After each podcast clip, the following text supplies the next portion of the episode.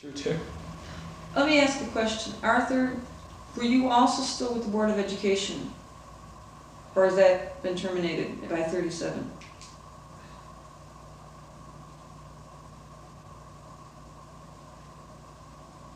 I don't remember, I don't think so. I think I was, my outside activities. You had enough varied Yeah, Plenty of stuff to do. assignment type See, jobs. what you have to again remember, you always have to keep in mind, that there are very few photographers. Photography was rather still somewhere between being a plumber and an artist. Mm-hmm.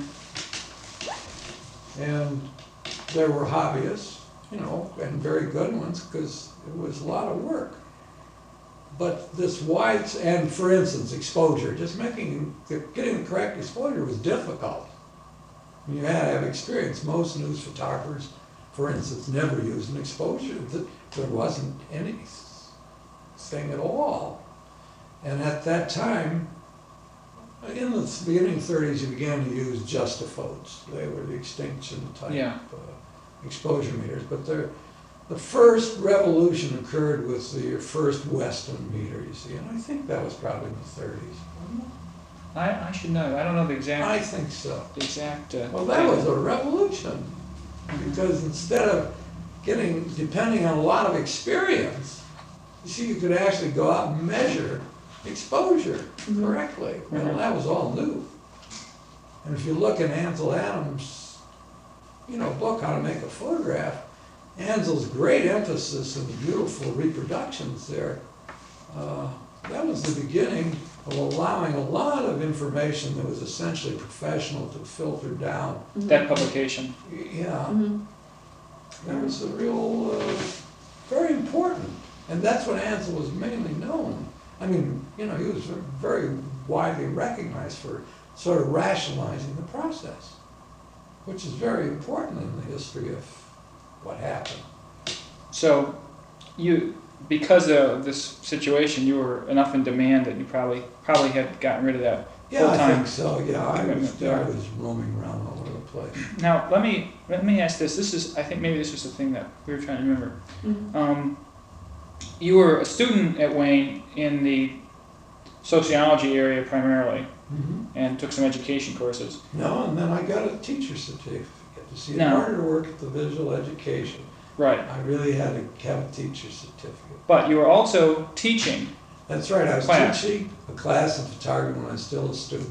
Now, under what division of the university specifically was the Art class? education and the Department of Art Education, the School of Education.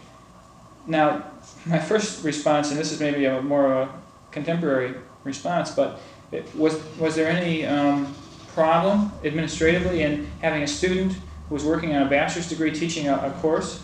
Did they, or just they, they knew you were qualified and they didn't care? Or? Yeah, no, no problem. Because today certainly that would be a problem. Well, you- that's right, today, but you, again, I, re- I refer you back to the fact that there are only eight thousand students in Michigan, today there are thirty-nine thousand. The degrees have all been deflated. It doesn't mean anything to have a bachelor's degree today. It's zilch. I mean, if Yeah. you get a bachelor's degree from, you know, places like, well, mainly places like Circle, there's a great deal of difference in getting a bachelor's degree from University of Illinois, and a great deal of difference of Southern Illinois. We've had students come up from Southern Illinois and don't know anything. I mean, I don't understand how they graduated high school that got a, you know, got A. Yeah.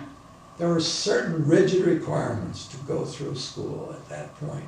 Everybody took them. There was a agreed course of study. And photography at that point was not in the course of study, that was for sure. Yeah. I Right. was, uh, it was, took great, it was only because these women in particular, and some of the men, the teachers and administrators were interested in and recognize photography's importance to some degree. That's how you got the course. Yes, Now, that it would be a tool for teachers. and that was the it was uh, understood to be a tool for art education teachers. That's right. Was it what we would, did it include what we would call today uh, audiovisual methods or? No, What, what did you actually teach them? Uh, uh, how to make art pictures, as it were, whether it was you know, landscapes, uh, portraits. It was mainly technical, of course, but the emphasis was not on the technique. You see, it was not Dr. Chamberlain's Mhm. course. It was on making pictures uh, that had some carryover from their other art training. Did you have But them, carry too. yeah. Did you have them making photograms as part of the course? No, that course I started in immediately teaching them how to develop film. The, um, I was making photograms, but I don't think I used photographs. That came much later. Yeah, I've seen a photogram dated thirty-seven. Yeah. It's at the Museum of Modern Art, and, um, so that's why I was interested. Yeah, I, I made photograms before I went to the new Bauhaus. And that's, I keep saying here, uh, I didn't directly learn much about photography at the new Bauhaus. I learned a great deal about art. Mhm. Different thing. It was the attitude of Moholy and Kepes was very sweet, darling man. Well, let's talk about how you got there first. Yeah. I have one little tiny, Okay, shoot. were you paid a salary for the course, or were you given like a TA uh, type of, Oh, um, no, I was given a regular part-time or number of hours thing. Yeah, No, it was absolutely professional. And that helped me to continue going to school. All this time, uh, we were not out of the depression. I mean, everybody was scrounging around. See, the depression really didn't end in Detroit. Well, it never did end. You want to know. like it could accelerate it But by 1939, it began to, you know, the war, we began to supply uh, arms to Britain. And that marked a very different kind of a thing in Detroit. Chrysler tank arsenal, for instance, made a tremendous difference. And uh, when we get into it later, I photographed B-24s, you know, and photographed the Uh, Willow Run. Ford Willow Run thing when they were beginning to stockpile things at one end before the building at the other end was even finished. And that, I even did that before I went to OWI, Sierra Farm Security. Okay, well, um, You're, you asked the question of how did I actually get there? Um, I was, you know, at Wayne, friends of Welling, I used to go to any outside lectures that she brought in, because I was interested, and particularly somebody about Moholy-Nagy, who I'd heard of, but never, you know, uh, never mattered never much about. or anything. Well, no, I did. You, you- had you read the, No, the book came out in twenty-seven by this No. time? No, but I'd seen his pictures. Um, so Jane, who really taught a magnificent course in origins of modern art, Mhm. uh, invited Moholy to come, and Moholy, you know, was very eager to proselyte at that point. So he came there, and I enjoyed listening to him. You know, he had this terrible accent; I could barely understand what the hell he was saying. Hmm. But uh, what he what he showed, his images were all a kind of thing that I'd seen little pieces of here and there. Never very consistently, see, until Moholy. The kind of thing of Ariel looking down, looking up, but presented as idea. The close-up, the negative print, all the things that are. It's illustrations of what, the ideas he was trying to put across in the school. Right. In fact, he used pictures from his books, net slides. Moholy made, and I have his lantern slide box. He gave me that as the tradition, passing on the tradition.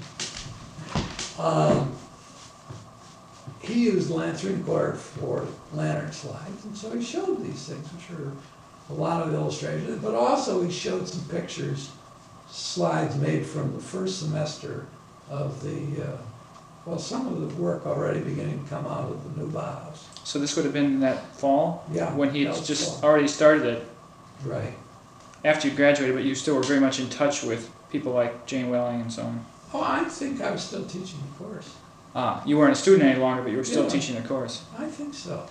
I mean, I wouldn't bet on any of this Would make stuff. sense. I may, you know, this is all a long time ago, and so many things were happening to me that uh, some things, you know, are very vivid to me, and other things I just Well, I'm gonna have to spend a afternoon or a morning at Wayne and uh, probably can find, look for all these different things that to do with Wayne. We can probably Yeah, well, Clear looking that up that yearbook would certainly be something. Yeah, the yearbook and, And uh, that was neat, that was super for its time.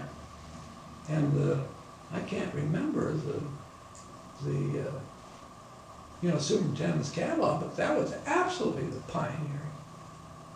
Anyway, uh, Moholy gave this lecture and then Jane introduced me to him and suggested that I go see him, show my work.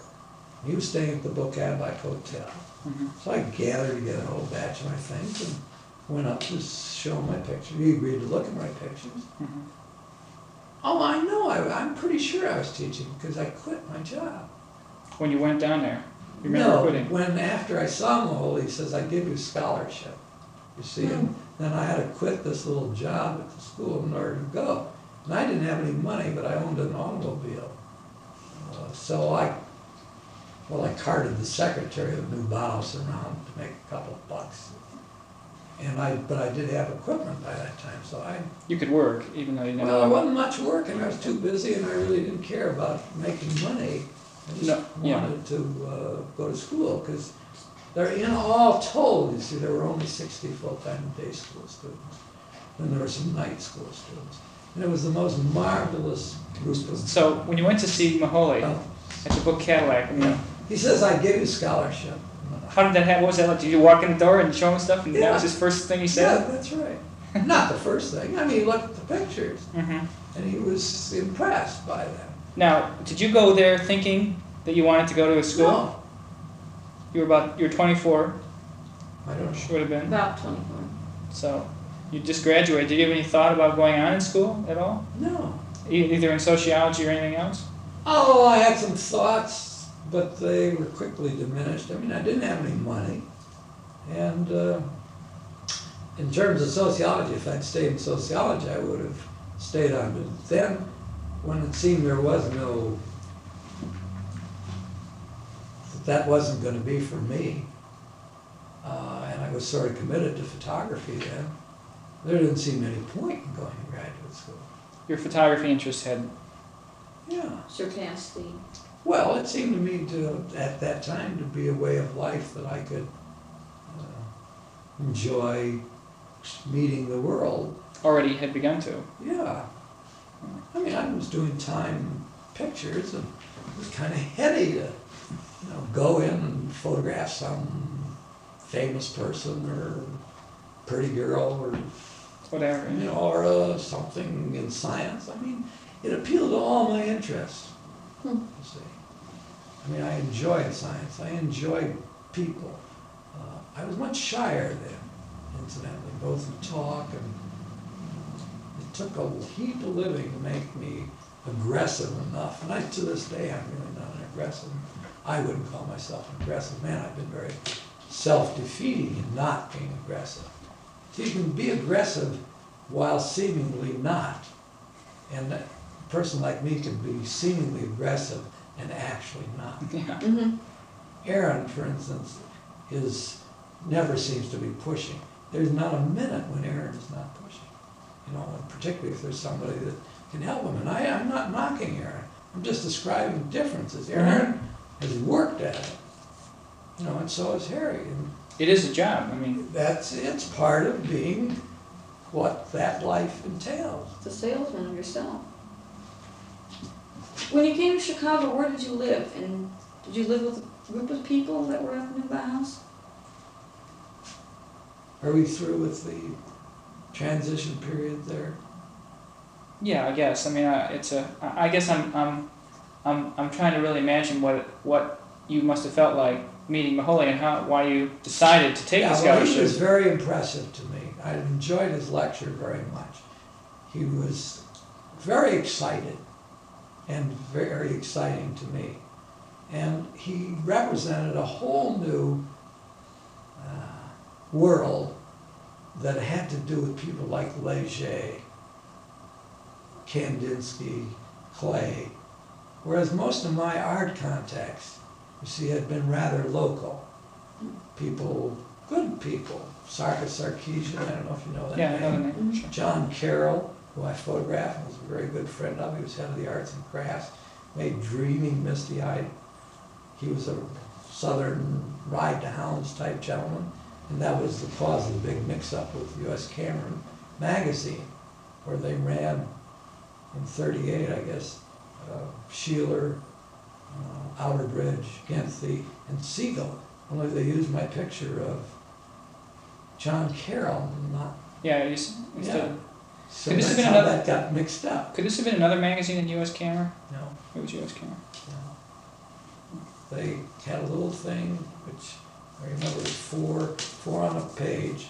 They didn't do it too long. And uh, it was called Great Photographers or something, maybe, I think, Mm-hmm. like that. Hmm. I had a slide of it, a student found it, and then when I went to the hospital, Irene naturally cleaned it off, and I don't know where it is now. Well, when you go to that, continue on to the next two months, because then they apologize, you see, and they run these two pictures more. And that is the proof that I was teaching to them because it's a photograph of a student took of me with my finger in my nose at them, and another picture of me.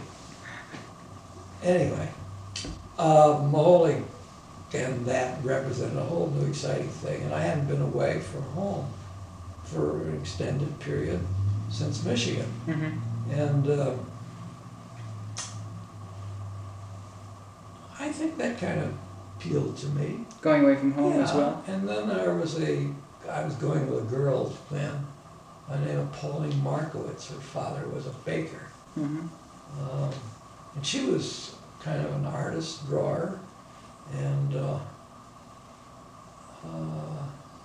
we went to Chicago and lived together for about two weeks, and then she fell in love with Calvin Albert, the sculptor. Do you know that name? I know the name. I used to see his name in the New York Times ads every once in a while. Calvin, it's all crumpled up. Uh, well, he was one of the students there.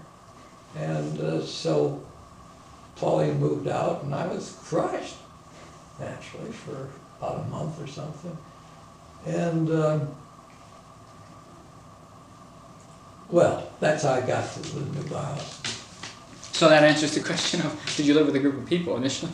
Well, Yes. the, the more on that, uh, people that were around the Bauhaus were very interesting. It was the most exciting group of students I've ever been with because they were all mixed up. See, half of them had degrees, I would say. A Great number of them had degrees already from someplace. mm-hmm. Many of them were already painters that had painted for a long time. French guy, later became an architect, uh, Cara- Carazzo, Carazzo. And he lived with a gal who was a painter by the name of Gretchen or something. Uh, they were later married and then later divorced. And they lived on a little, in a little house on uh, Roosevelt, I think, what is it? Well, it's not important where they live. Well, they lived around, every, a lot of people lived around the school, and a few lived down near the university. When Paulie and I first came, as a matter of fact, it just occurred to me, we took a place, an apartment near university, but it was too far, we wasted too much time. So then we moved up to, right next to the school of practically. There were some old brownstones. Is she, she going to the school also? Yeah. And, uh, um, should I give you a list of all the girlfriends from age five? Uh, That's not necessary. Might be Just the interesting. but highlight figures. I don't think it's a, it's our top priority. no, I, Highlights, I think, are. I'm I'm kidding. I've been rather discreet. Um, Well, Say, people lived around there, and what, the one names, kind of names you should remember are people like Tony Smith. Does that name mean? Yeah. The sculptor was Mhm. there, and Fritz Boltzmann. pa- painter, yeah, and sculptor now, very famous. And this all, I'm giving you these names because other things happen. Ted Van Fossen, guy that became an architect, and uh, oh, a girl, oh, her name was Jane Barton, who's you remember the advertising firm of Batten Barton, Dur- Durstine and Osborn. Mm-hmm. She was the daughter of Barton. Barton, and she was, uh, had an apartment. And then there was Charles Niedringhaus. Now, the interesting thing, this was quite a mix, because Jane was quite rich, you know, and dressed, dressed rich. Uh, Charlie Niedringhaus's father was, if I remember correctly, vice president of American Rolling Mills in Pittsburgh. Very small fellow, very nice. We became, we were quite friendly, Jane and Niedringhaus. Niedringhaus was later president of Noel. Tony Smith later became, you know, tremendously famous sculptor. Fritz Goldman certainly is famous. Um, and then there were people like Nathan Lerner, who was thought to be the bottom of the pile. That's why I'm always laughing. How, how do you mean bottom of the pile? What way? Well, Nathan was supposed to be a painter, Mm-hmm. and he was a terrible painter, of low imagination, and This was the opinion of the other students. yeah, he was very Didn't he come to the ID for the purpose of sculpture to study with Archipenko? architect. Archipenko? Uh, if he said so, then he, that's what he came there for. Uh, I think he came there for many reasons. He had been a painter and he did a little bit of photography, you know, during the Depression years. Uh, it was a place that was fascinating. See, if you had the slightest idea that you wanted to learn something in a very strange, that you took a risk to see what it was all about, because it was totally unknown. It changed all of art education in America, just totally, including Wayne University or every college course in the United States. Yeah. Today you find the idea of the foundation program in Everywhere. practically every school. where all the problems are so dis, sim, you know, so uh, di- distributed that nobody knows the origin of those things, and a lot of them have turned into art. For instance, Larry Solomon is having a show now, very large uh, panels where, you know, they're square, but something's bent over. Well, that's a problem with paper folding exercise, for, you know, stuck up large. Mm-hmm. Um. Anyway, then there were, there, there were a number of girls, you know, women, there was no discrimination. There were no blacks that I recall. I'm sure there were no blacks. Um, The teachers were, as you can know by looking at the thing, in the main, they were Archipenko, who was darling cute and nutty. Um, I studied sculpture with him. And he was still on the faculty when you later came onto it, was he not? Oh, no. No. Oh, no. He was only there for one, Short time. yeah. No, he was there that semester, and then he and Brady conspired against Moholy. The school broke up, and Moholy rehired Brady and Archipenko, which was interesting. Moholy was a very great paradox, had paradoxical qualities.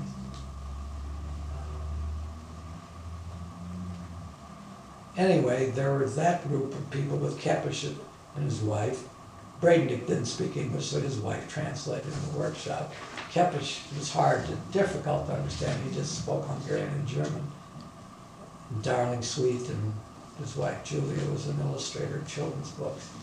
Kepes was supposed to have a heart condition, so he never exerted himself very well much. He seems to have survived beautifully. Um, It's a good strategy. Right. Um, then there were the three teachers from the University of Chicago, one of whom affected me. There were three teachers were uh, Charles Morris, a semanticist, who was the head of the Unity of Science movement, Mhm. blue books about semantics. Mhm. And I wrote a thesis for him on the semantics of motion picture, which I'm sorry I don't have a copy of, but that went into what was going to be the future of some motion picture criticism and aesthetics. Then there were, there was a physicist, and there was a biologist by the name of Gerard, marvelous guy, they were all tip top.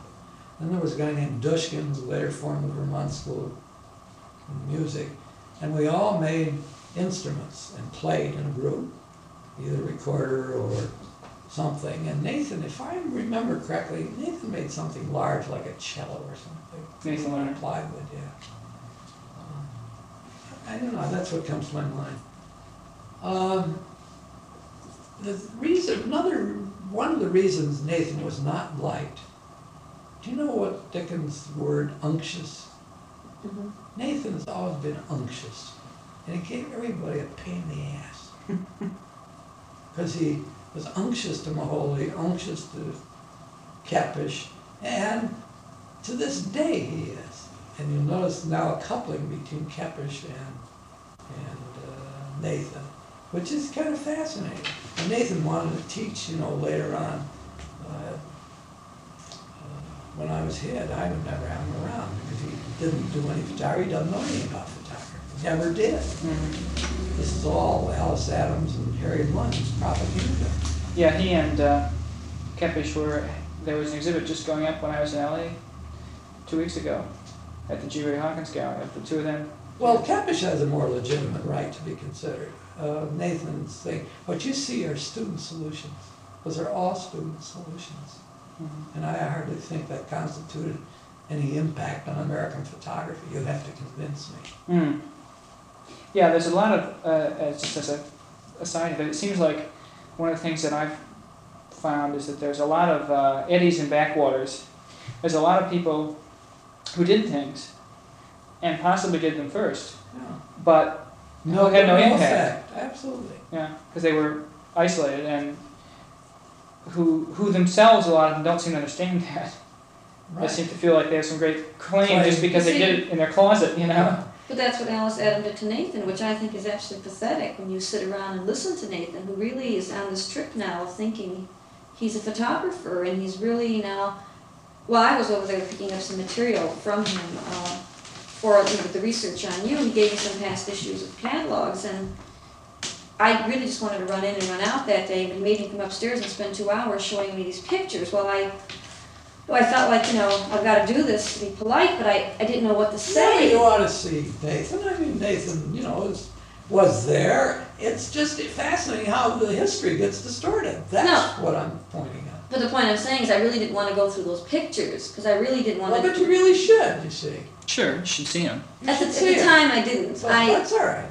But I mean, at some point, if you're, you know, gonna be aware of what's going on, and somebody was there in a place like that, then you look at his pictures, you know, shut up and, and uh, decide for yourself what you think of it. Uh, Okay, so Nathan was there, and uh, he just did what we did. Uh, I did other things. We used to get films, and I saw, for instance, Thunder over Mexico at least 40 times, projecting it myself. I was very excited about Dovkin, Eisenstein, the whole Russian thing, and this was an opportunity. We used to get them, and I think they came from Tom Brandon, as a matter of fact. Hmm. Um, and Moholy was very excited about film, and uh, used to look. Used, I used to look at black, white, and gray, and uh, I actually saw some of his movies, which since seem to have disappeared. Lobsters, on lobsters, and on the London Zoo, and stuff like that. There. Um, Well, a, a real, the basic question, or a basic question here, is um, what was curriculum. what was the course of instruction like? Well, that again, I think is kind of marked out in the catalogs. You know. Well, what was it like from your your From experience? my standpoint, uh, I have never been gifted in a manual way and have had no ambitions in that way. Uh, And that may have been a trauma I suffered when I was in about the sixth grade. Uh, Some lady, uh, had me, some teacher, uh, I know her name, Gertrude Van Lopik Jones. Gertrude Van Lopik. Lopik Jones. Jones? Yeah. And, uh, We'll just spell that phonetically and let it go. Uh, She had me, she had us in- insisted on drawing some realistic flowers, tulips. Well, I can't draw, I, I've known it, you know, I couldn't write either, you know. It was very difficult for me to write. Mhm. Mainly, I don't know, I have a lot of patience, it isn't that. But There's some things I don't care about spending my time on. It's like, you know, we're talking about spelling and my reading. Well, the reason I can't spell is because I've never seen any words. Mm-hmm. I mean, I was interested in reading, you see, and read very rapidly. in batch processing, as it were. I read sentences are down. hmm I never see words. To this day, you know, I don't. And you had a similar interest in drawing tulips.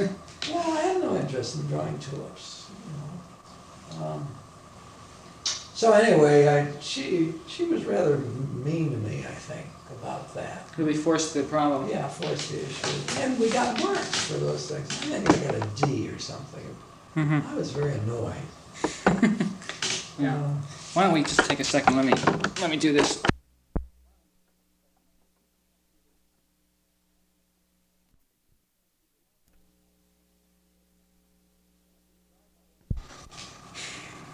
Thing was, he was drawing one day in class. You know, he hated to be regimented. He was really a very bad student, always. And he was sitting in class just drawing something very quietly by himself. And the teacher came and sort of grabbed it away from him and held to the class and ridiculed him, made him sit in the corner. And he really, uh, he really very, remembers that very distinctly and sort of has never forgiven her because it really sort of killed uh, his interest in drawing. You know? Well, you'll find with photographers, there are a lot of them that are, at one point were interested in drawing and for some reason got frustrated by it and became photographers. I think that's what Heinecken, for instance. I don't know. Well, of course, Heinecken did a whole undergraduate and graduate degree in the fine arts before he ever did photography. I know that. Why didn't he continue? Why did he go to photography? Know. Well, you know, it's interesting. But there are photographers. Steichen, for instance, you see, was a frustrated painter. Classic No example. question about it. Yeah, I guess it is a pattern. I've. I mean, no, it seems to Not Stieglitz. There starts seem to be two people. starts out with the machine being the Yeah. I start out like Stieglitz. I'm nuts about machines. mm-hmm. Is nuts about whistling.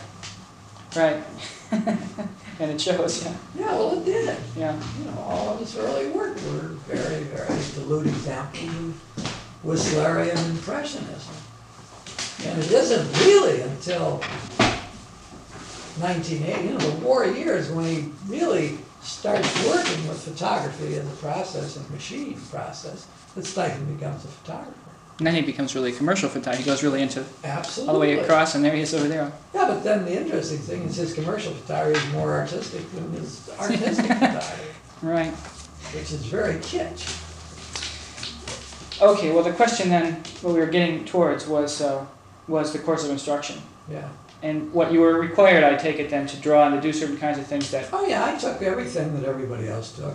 With uh, I'll try and recollect some of it. I won't be able to. Well, just First of all, in the foundation course, you made a uh, a uh, hand sculpture, which was to take something and carve it and finish it off so it felt very pleasant to your hand to hold it. Really a sensuous object. And some of them were very beautiful. And you can see some in Moholy's book. And in the first book, The New Vision, I think there is one of my things in one of the illustrations on a second shelf or something. Uh, actually, you know, we barely should be talking about this, excepting from my standpoint what I got, Yeah. because it's in Moholy's right. book. Yeah. This is, Uh, but as I recall, it, you see, in the foundation, that was the first course. Then we did a a, a uh, scale of qualities like touched, as rough, smooth, sandpaper, fur, whatnot. Uh, some kind of grade, graded control of, of uh, sensual qualities. Now, Niedringhaus, I remember, did a really marvelous one where he took and made a blower with a number of, like a pipe organ, sort of and he put different kinds of smells in it. And then you played it or made a chord or whatever and mixed it, you know, or picked one or so on. And I think later on that was actually, I don't know, maybe this is my fantasy, that was used by a perfume company or they tried to sell it to a perfume company. Anyway, it was that kind of thinking. And there are many examples of, it had to be both touch and uh, many other things, visual. And at one point later, Moholy brought in blind people and had them feel and record the reactions to these things, which is very was fascinating because you then got a different perspective on what touch meant or feel. Or, Mhm. you know. And that kind of thing, you see, is essentially the the uh, basis of Bauhaus education at its purest. It was to go back to the original nature of materials, to go back to the original capabilities of machines and their possibilities, without regard particularly to history at this point. Even though the Bauhaus itself had a very direct historical reaction to the arts and crafts movement that existed in Germany, you know, at the time. It was formed, but it had become stultified, you know, and traditional. The same kind of argument is really going on at the Institute of Design now, and many other schools. What they think of as going back to values, in many cases going back to stultified older things that many conservative teachers feel comfortable with. They don't feel comfortable with a lot of the new ideas and concepts. Uh, and it frequently gets confused because you find that the real carriers of culture are frequently older people, Mhm. not the younger people that you normally expect. Even Mhm. though they, you know, in the main, that's what they are. You Yeah, know, well, I mean, Really so- break through, because the younger people have nothing to lose, you know, and all the gain, whereas the older people have a great deal to lose if they get into these battles. You know, they Mhm. get fired or get Mhm. uh, ostracized. Anyway, uh, there was the hand sculpture, then there was this, you know, graded series of touch things. And uh, the first thing, for instance, in mechanical drawing, somewhere along the line, we did all kinds of drawings with using mechanical tools. And then I remember we did a Bayer type face, namely every kind of thing that you could make, an alphabet that you could make just using the compass and the triangle. Uh, which is what we today mainly call Helvetica, sans serif. Mhm. But uh, Herbert Bayer, as a student, I think, Bauhaus, sort of invented this problem, or I don't know its history to it. And you have to remember, all these problems were invented problems, Mhm. and that continue. Uh, in sculpture, with uh, with Art Kapenko, he was funny as hell. He was co- quite sure of what he was doing. He Had a long history of, you know, being a he was a cubist in Paris and so on. Spoke broken English. Was a good cook and heavy hard drinker. I used to go over to his house, and uh, uh, he grunted a lot or put his finger on clay a lot. It was mainly, uh, most of the things were done in clay, but some were done in wood or Mhm. uh, Calvin Albert was already quite advanced. And then there was another, I have a question about him. Um, was he particularly interested, or would you know what was his interest in photography? Was there any? Archipenko? Yeah, None, none. none. He, he was purely concerned with what like he was doing. That's exactly how he said it. Sculptor. That was it. Huh? And women. Well, Sculptor. Hmm. Did Nathan have a good rapport with him? Because that's what Nathan touts, that he had this wonderful rapport with him. Who didn't Nathan have good rapport with, according to Nathan? well, what, what do you think? What is your take on that? No, I mean, I think there were other people that had much better rapport than Nathan, a guy named, a sculptor named Hare, I believe, and Calvin Albert, who were really sculptors. Nathan was not Not David here. no, no. Some guy who's still around here by the name of Hare, I, think.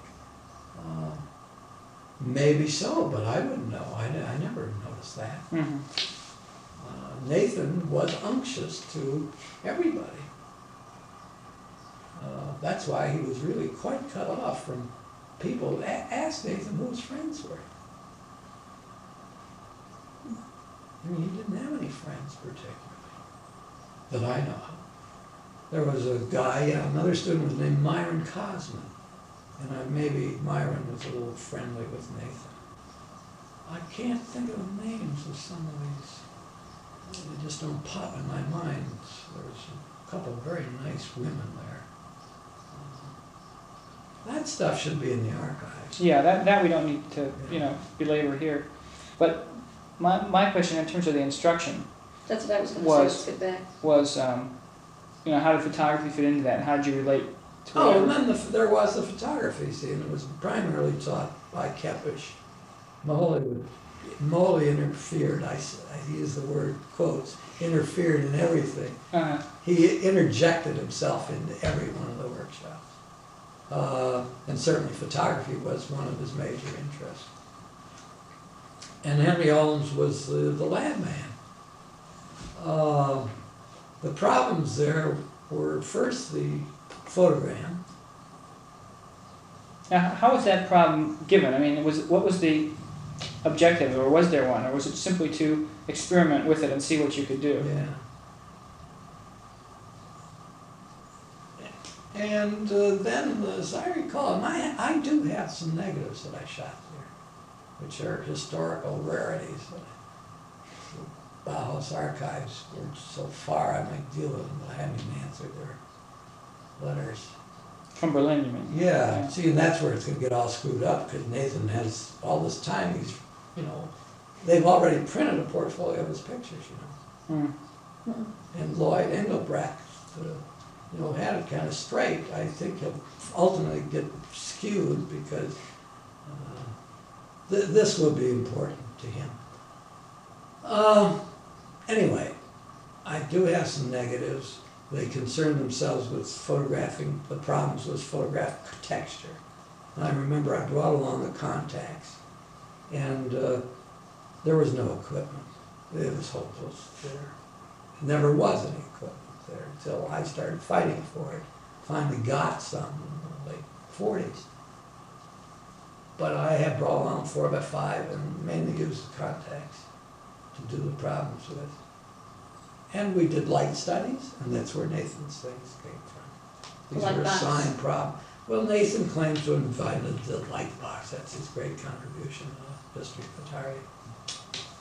Uh, if you look at Moholy's pictures, the fences and the cast shadow and broken light, what Nathan did was make that controllable. I mean, it was uh, a big uh, post toasties or Wheaties box. You could poke holes in it and string things, and a number of people did it actually. I'm just laughing at the sort of deflating of it by saying it's a post toast. I know. It's a nice, Well, it was. it's nice. Uh, and so he laid things out, you know, little pieces of something on it and lit it through the little holes with a couple lights. And they were rather attractive. We also did some work on montages, you know, combining things.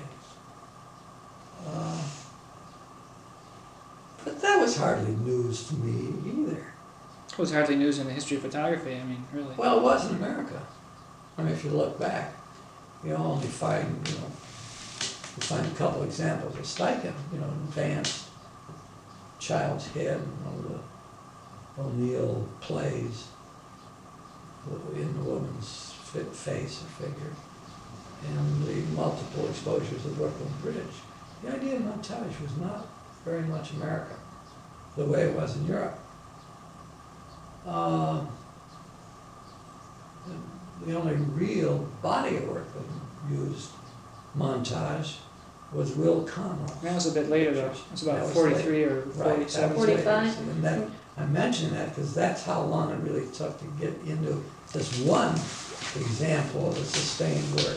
Yeah, that was the first name that popped in my head, but I- that was later. Right. So, uh, it was, the instruction was very quiet, the classes were very small. Um, I just thought of another name. Uh, a good friend of mine, a guy named, you can ask Jules Willing, because he moved to Detroit. I think his name was Polachek. Polachek? Yeah, Now, hmm. And he later knew Jules in Detroit? I think so. He became a draftsman worked for an architectural firm there. There was also a girl that I went with for a while in Detroit, but who married somebody in New York by the name of Polachek. That's why I'm, I'm confused. Hmm. Jean Polachek, her father was prosecuting attorney of Wayne County or something. Yeah, I probably will, will try and go speak to Jules in, in January. Were you in classes every day? Oh, no. No, no, I was too busy for that kind of stuff.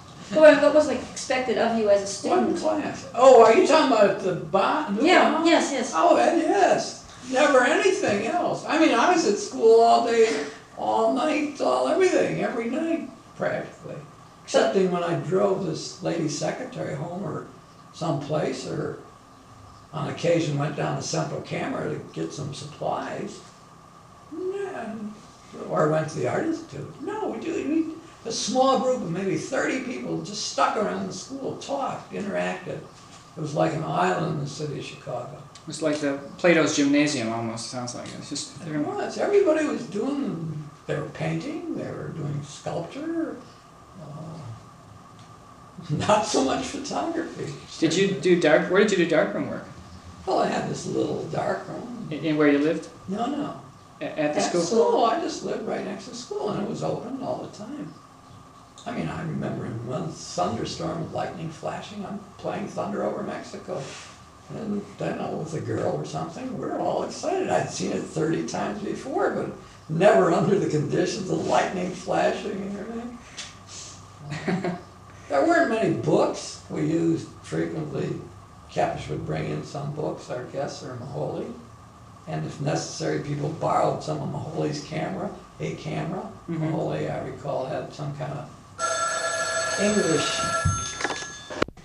Take your shirt off if you like, huh? It's your house. Don't get fresh in me, young man. Just worry about me, right? You want your jacket on? No, I'm all right. What's the question? Well, the discussion essentially was, uh, well, let me go back to another thing here. Um, you had a scholarship. Does that mean that it didn't cost you anything to attend, or did that mean that you actually received money? No, just What did you live on? Savings? Driving this car around, picking up passengers and taking, jitneying people. here That's and that's actually how you supported yourself? Yeah, Being a chauffeur type of, Yeah. A yeah. jitney, yeah. If You wanna go downtown? Okay, I'll take you downtown for fifty cents or something. Gas was much cheaper then, Sure. and I, You must have had something saved, no? a little, very little. were you getting any kind of support from home? Were things any better then? I never got any support from home, let's settle that. What did your parents think of it? Of you going there? I mean, did, did Oh, my mother again thought it was okay. My father thought I was a little nuts. Did he just think you were nuts, or did he try to convince you not to do this, or? Oh, he thought I should, I had a thing going, you know, almost a business then. in Detroit? Yeah, in Detroit, and uh, it was hard to start something like that. It takes a long time to get clients. And I had some. So he didn't, was not enthused about going. Uh, I was contributing to the family's income then. Mhm. Not much, I don't remember, but I was sort of paying for my board and room. I don't know, not what it cost or anything, but maybe ten bucks a week or something like that. Can't remember. Mhm. Not, you know, no great sum. But something that was worth it. It Is that was those times? contribution, and this was not me, everybody was doing it. I mean, it was like having parties. People didn't have parties that they gave. Everybody brought a bottle or some beer or a salami and uh, you had a party. And with the exception, you know, again, I had some rich friends and they gave a party. So we all loved it. Okay, well, back back to the actual the, the work you were doing at the at the new Bauhaus. Um, you described some of the photo problems and so on. I'll savor a, savor a trip. okay, savor trip. Uh, photography, the new Bauhaus. Let me ask this: um, What was there any way in which the work that you and the other students did was specifically evaluated? You know, there were. I assume there were no grades, what we would call grades today, or were there? It's an interesting question.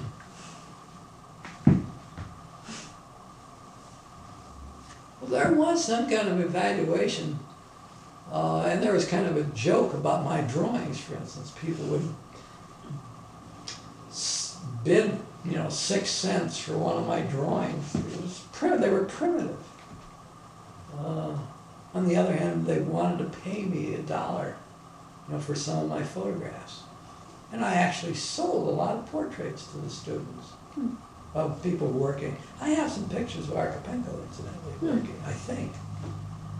They're on film, they're so tightly curled, I've tried, I've tried several times to uncurl them, I don't know how to do it, but Hmm. there must be some way that Is it- Easton knows that. Is it nitrate roll film or something? It's like, they're like springs. Hmm. Uh, anyway, there was that, and, uh, there was mainly a lot of discussion by the instructor, Kepes, Moholy would do critique sort of. So Um, what I hear you saying is that there was no formal system evaluation, but you had a lot of opportunities to understand how you were doing. Well, very importantly, there was, uh, you know, final shows where you brought all your stuff together and everything was looked at. The foundation course work, the photography work, the, the mechanical drawing, uh, you know, your instrument, that your musical instrument you made. Uh, it was all brought together. So the idea was to look at a whole, and that was one of the great contributions, you see. Somebody might be marvelous um, draftsman and a Mhm. terrible photographer. Somebody might be a terrible draftsman and a good photographer. Somebody might, uh, you know, do layouts, magnificent layouts, and not be a good photographer. You know, or maybe not even a good draftsman, but they had an eye for laying things out. Uh, I take it that was the first slide of this thing. Were the students pretty open to one another as far as? Side two, uh, um, what day is it? Thirty-first. October thirty-first, nineteen seventy-seven. Were the students rather open to one another as far as voicing They were criticism? developed, they developed cliques. They were, so it was like, Like any school. it was very intense. And that's again, when I'm talking, tell, I'm trying to tell you about Nathan. Nathan was outside the real mainstream of that school, in my view. Mhm. um, which may have driven him, you know, a little bit into the arms of the faculty a little bit. See, because a lot of Pardon these, me, into the arms of, the faculty, huh, see, a lot of these people that I'm talking about, they are the ones that caused the split of the school. The one- Tony Smith and the Bolton and the Tony. people who you were, were your friends. Well, no, I, I was friendly with all. I was really excited about these guys that could paint and had been friends of Leger and that kind of thing. And uh, Tony Smith was a very interesting, hardworking guy. Fritz Bultmann had been to Germany and studied. That was part of the problem. He thought he knew what the Bauhaus was. Well, obviously, everybody's idea of the Bauhaus was different, including Moholy's, you know, and Kepes's. So they really attacked Moholy very violently. And finally, through the machinations of this woman's secretary, the financial support dropped out.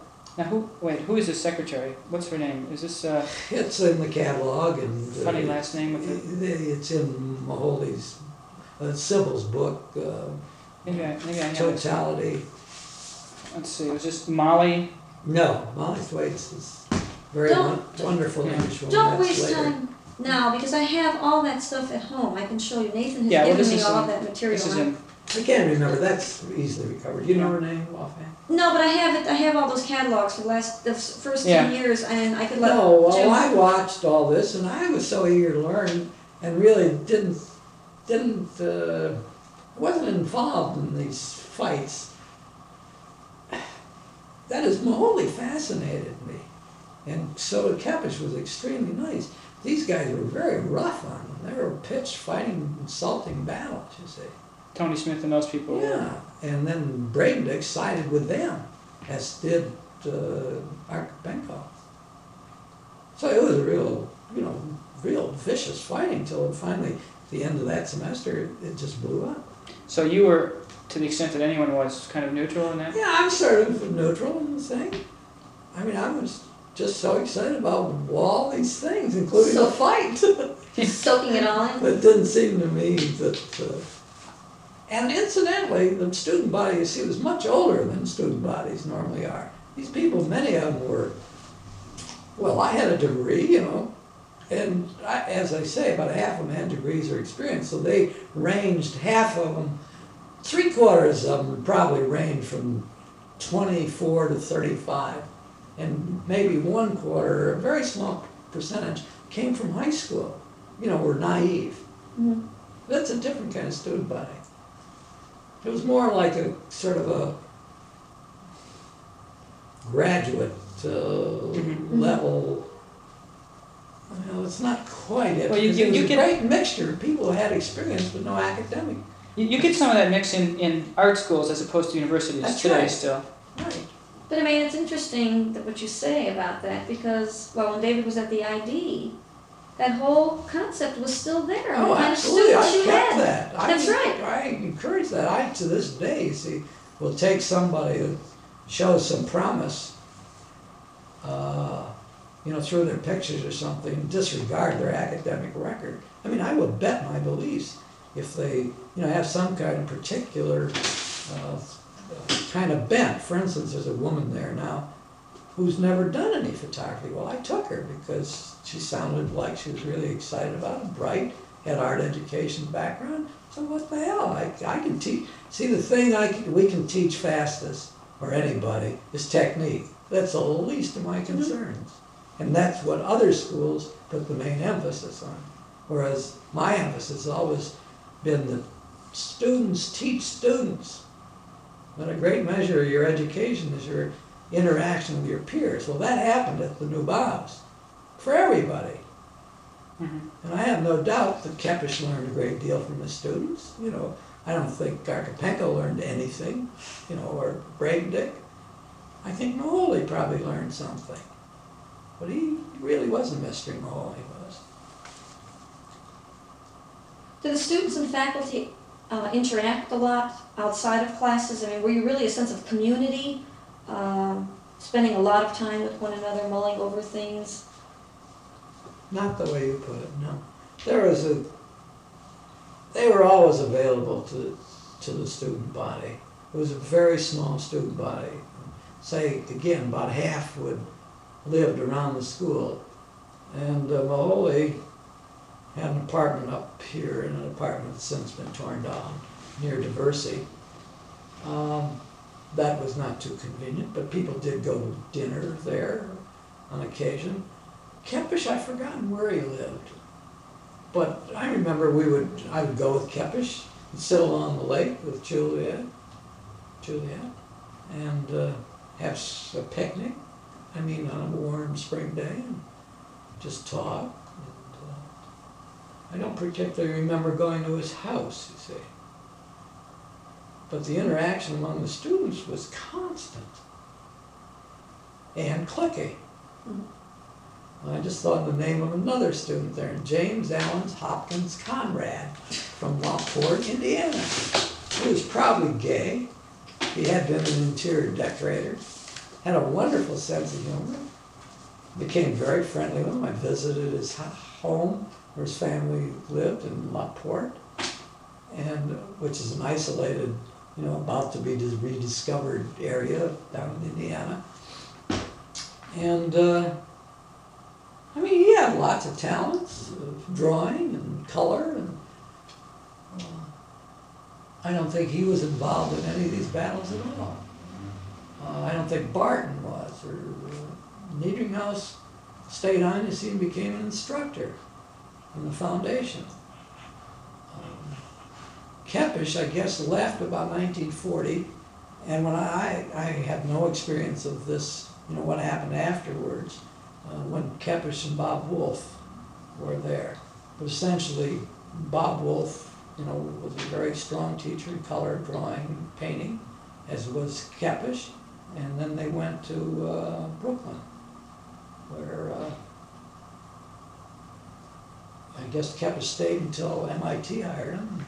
Bob Wolff, I think, became dean of the art department or Mhm. whatever at uh, Brooklyn. Did, did you think um, that you might stay there longer than one term when you went? When I went, yeah. Oh, this all happened. That was all shocking to me in a way. I was sure, you know, I was kind of naive. I mean, you say you, you were shocked when it broke down, you mean? At the end? Well, all these battles, I, I was quite shocked at the attacks on the Holy. Because I